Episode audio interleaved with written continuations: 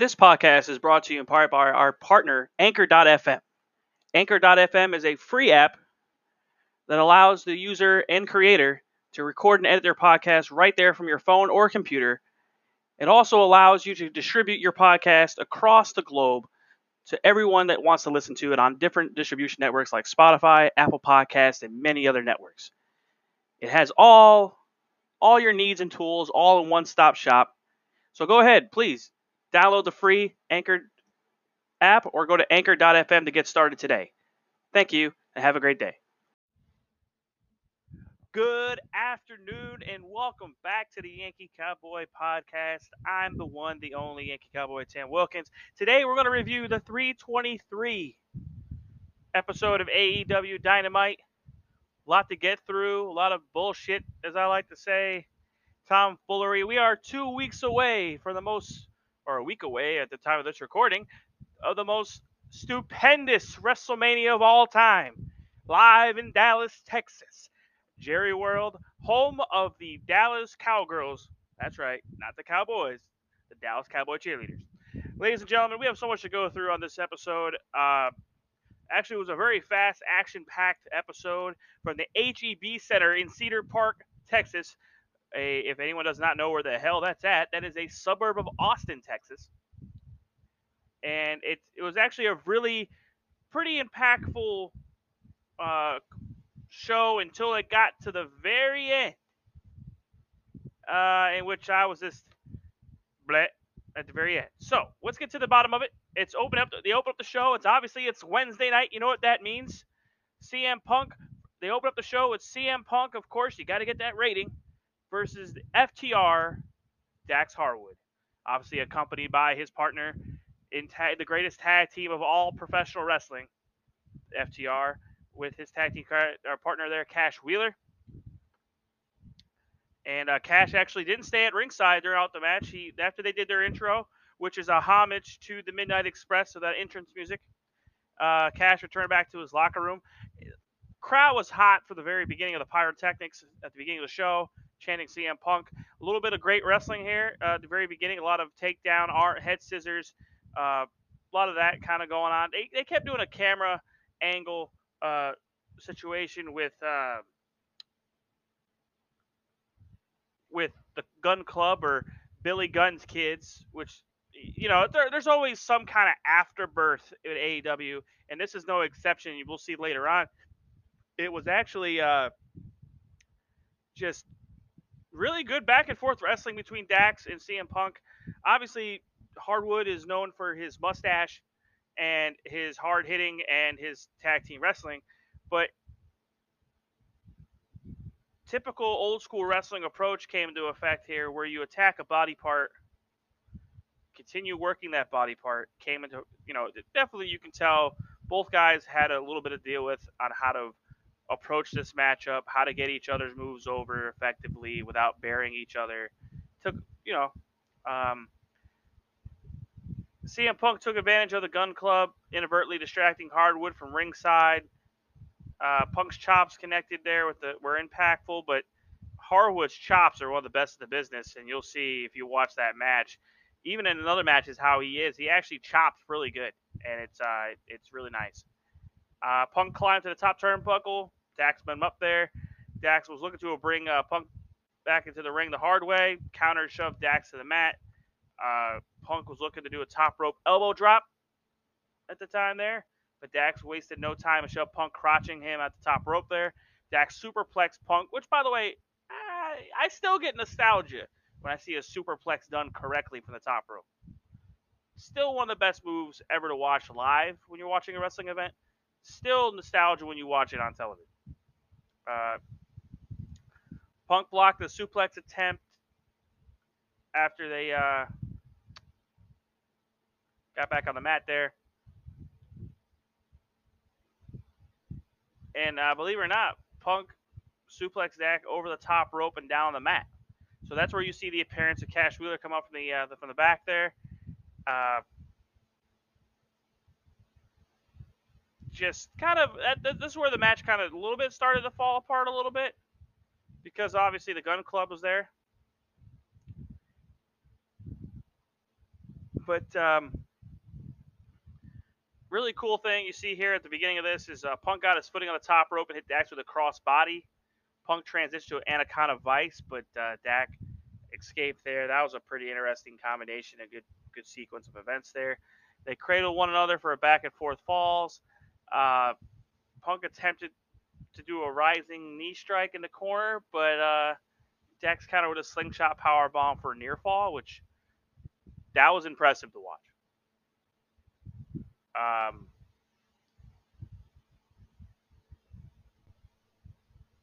fans started chanting, "This is awesome!" as a typical indie approach. Punk finally got the rising knee strike and went for the GTS, but Dax did a typical counter here. Unlike any other, he countered it with the sharpshooter, and Schiavone obviously calls Shades of the Hitman. Uh, there's there's some really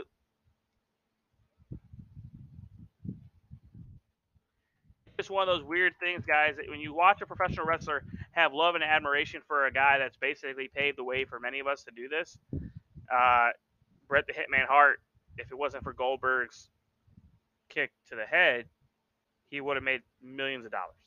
There's no doubt about that.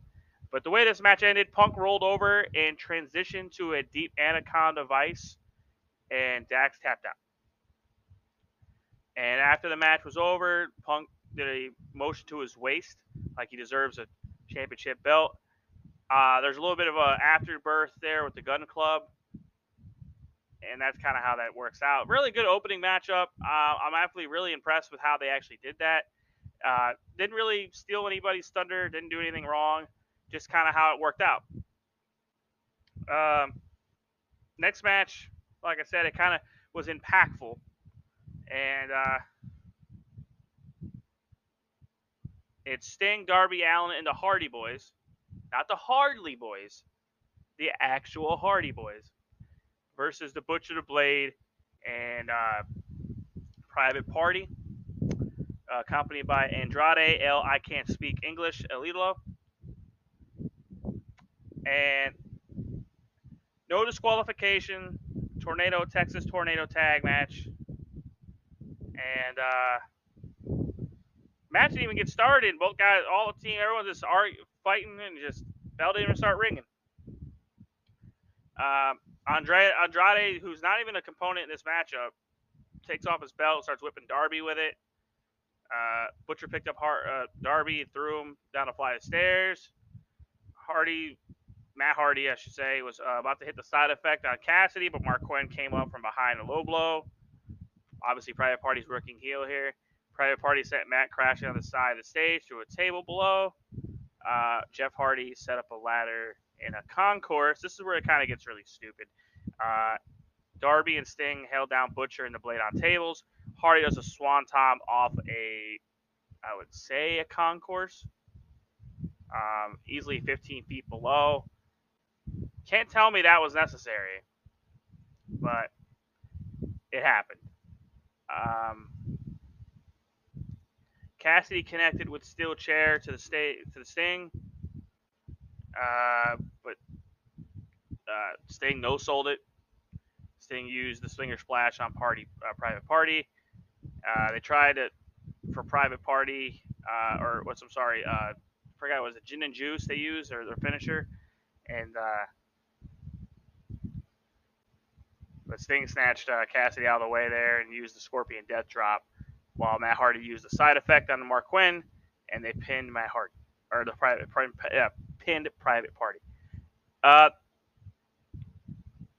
I, am not really impressed with the the the high the, the the hardcore matches in a sense because it really doesn't um, just really doesn't see to kind of blossom into anything other than just downright destruction of the body. And uh, it shouldn't have gone down to that.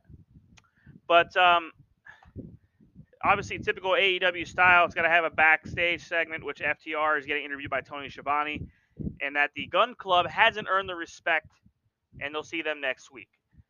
All that does is precurse next week's show, which is this Wednesday, three March 30th, and honestly, guys, I don't understand why FTR is even playing around with these idiots. They're, they're, they're you know, it's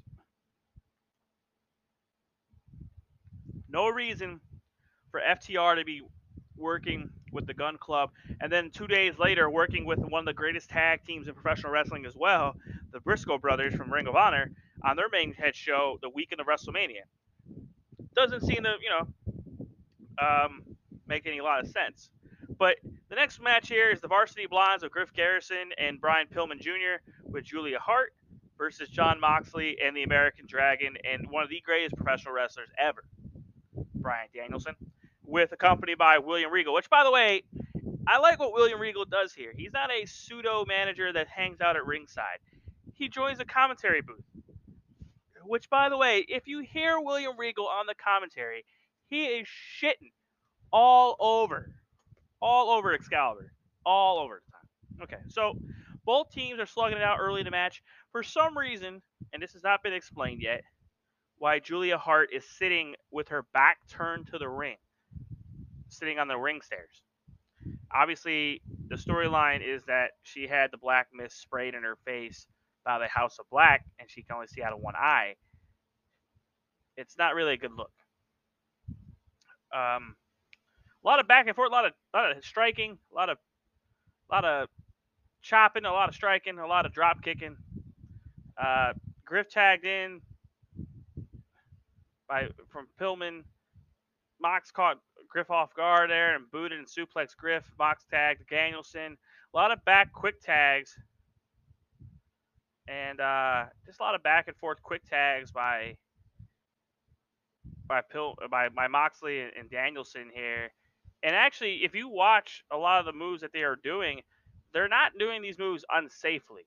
Okay, and I'll bring this to a reason why is my hearts and prayers go to uh, Big E from WWE that suffered a broken neck. Uh, he may not ever wrestle again at this point, based on a, a guy that really. What was the point of doing a, a, German suplex on the outside is beyond comprehension, but it, they, they didn't have to do it, and they did it. In this situation, uh, Danielson actually does German suplex Brian Pillman, and he lands correctly. Um, the way the match ends is obviously uh, Moxley hand, uh, lands a, a, paradigm shift on Garrison and makes Garrison tap out after a rear naked choke. Um, just after the match is over, Moxley does a promo putting over himself, uh, Ray, uh, Regal, and Bryan Danielson. Kind of talking about the new name of the group of those three. It's called the Blackpool Combat Club. Um, another segment right after this is over after they come back from commercial break is MJF coming in the ring with the chairman Shawn Spears, which it gets old really fast, you know, with Shawn Spears. It, it does. And uh, before they start the segment, the ring is surrounded by security guards, and MJF does a really nice segment. And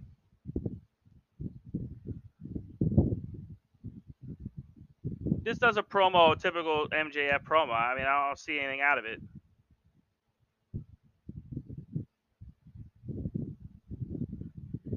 The does putting over the pinnacle at the very end, which the pinnacle hasn't been a faction, which they doesn't it doesn't explain Tully being gone now. It doesn't explain certain things. It it's gonna kind of work its way out. I think the pinnacle is gonna just be gone here in a little while, get phased out. So the next match that comes back from the commercial break is Jay Lethal, which one of the greatest talents ever to face the ring, versus Adam Cole. Um, a lot of shared history with all the guys in this in this contest too. Uh, just a lot of history. Period. Uh, Ring of Honor, stuff like that. Cole back, Lethal to the corner, began kicking him, doing some strikes. Uh, Lethal fought back with some chops. Uh, Lethal drop kick Adam Cole right to the face. Lethal drop, try to drop kick off the turnbuckle, but Cole dodged it. Uh, and then kind of hit three uh, tope suicidas, or as I should call this dumbass fucking dives to the outside. Next thing you know, you got three Red Dragon comes out, or the Undisputed Era, as I like to call them. The rest of those guys come out. Uh, just really, the match kind of. Adam Cole hits a near fall of his finisher on Jay Lethal and just took a lot of the momentum and the steam out of this match. And uh,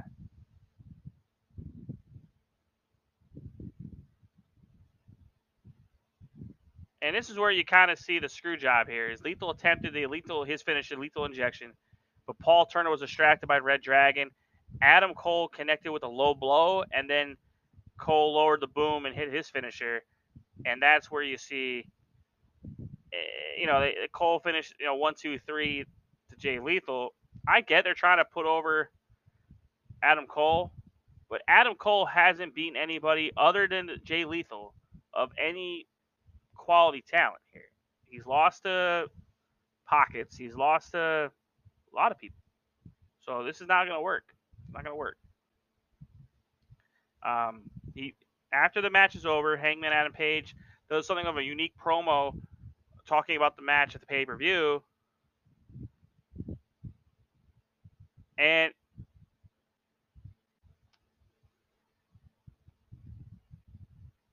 kind of just does a stupid segment here at the very end here.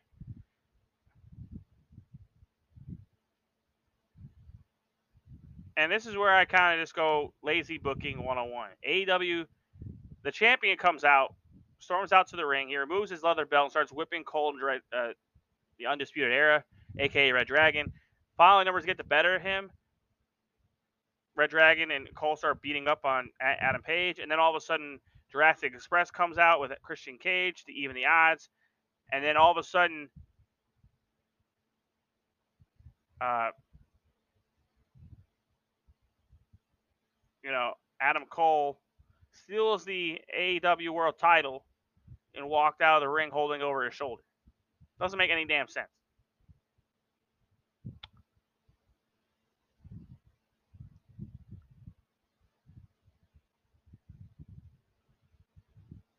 Next thing I know, after this thing is over, after that match is over, you get a shitty segment here where Tony Schiavone's in the ring with Sammy Guevara and Tay Conti. Um, I'm just gonna skip that because it, it is just stupid. Same thing with this match. It's a squash match. Uh, it's Red Velvet versus Leyla, Leyla Hirsch. Just back and forth women's match. Holy crap, Red Velvet actually hits a springboard moonsault and lands it and doesn't botch it. It's impressive enough as that is. Um, just tired of the, I'm just tired of the storyline stuff. And then uh, this is where I really get pissed off at AEW. Is pretty much from there on the rest of the show here. They do the new AEW Women's Champion Thunder Rosa was doing a segment with Tony Schiavone. Then all of a sudden, Vickie Guerrero does. Do You th- excuse me, excuse me, crap. All of a sudden, the native beast Nyla Rose attacks her from behind. And I'm sorry to say this, but why are they doing the Nyla Rose attack the champion thing again when it's already been she's not good. She's not good in the ring. She's terrible. She's terrible in the ring. It's a waste of time. And I don't know why Tony Khan is putting her into a situation when you got really who you got in the situation. You have Serena Deeb, Mercedes Martinez, way better women's wrestlers that can put on a better match than this is going to happen for the next two and a half, three weeks. Terrible idea by Tony Khan here. Terrible idea. Oh, it couldn't be worse as the main event here, which fell flat. fell flat in its face. This main event sucked. It was the Jericho Appreciation Society versus the Dark Order, Johnny Huggy, Alex Reynolds. It's just terrible fucking match, dude. Just fucking terrible. I gave it four fucking thumbs down. It was terrible. terrible way to end a show. You guys can go back and watch it if you really want to. I'm not going to even talk about this, this, the, the abilities here. It's just, I, I'm just tired of Tony Khan's booking, and he has all this talent in front of his face, and he can't book these guys to have meaningful storylines that last longer. Appreciate you guys tuning in. Have a good rest of your day. This is Tim Wilkins signing out.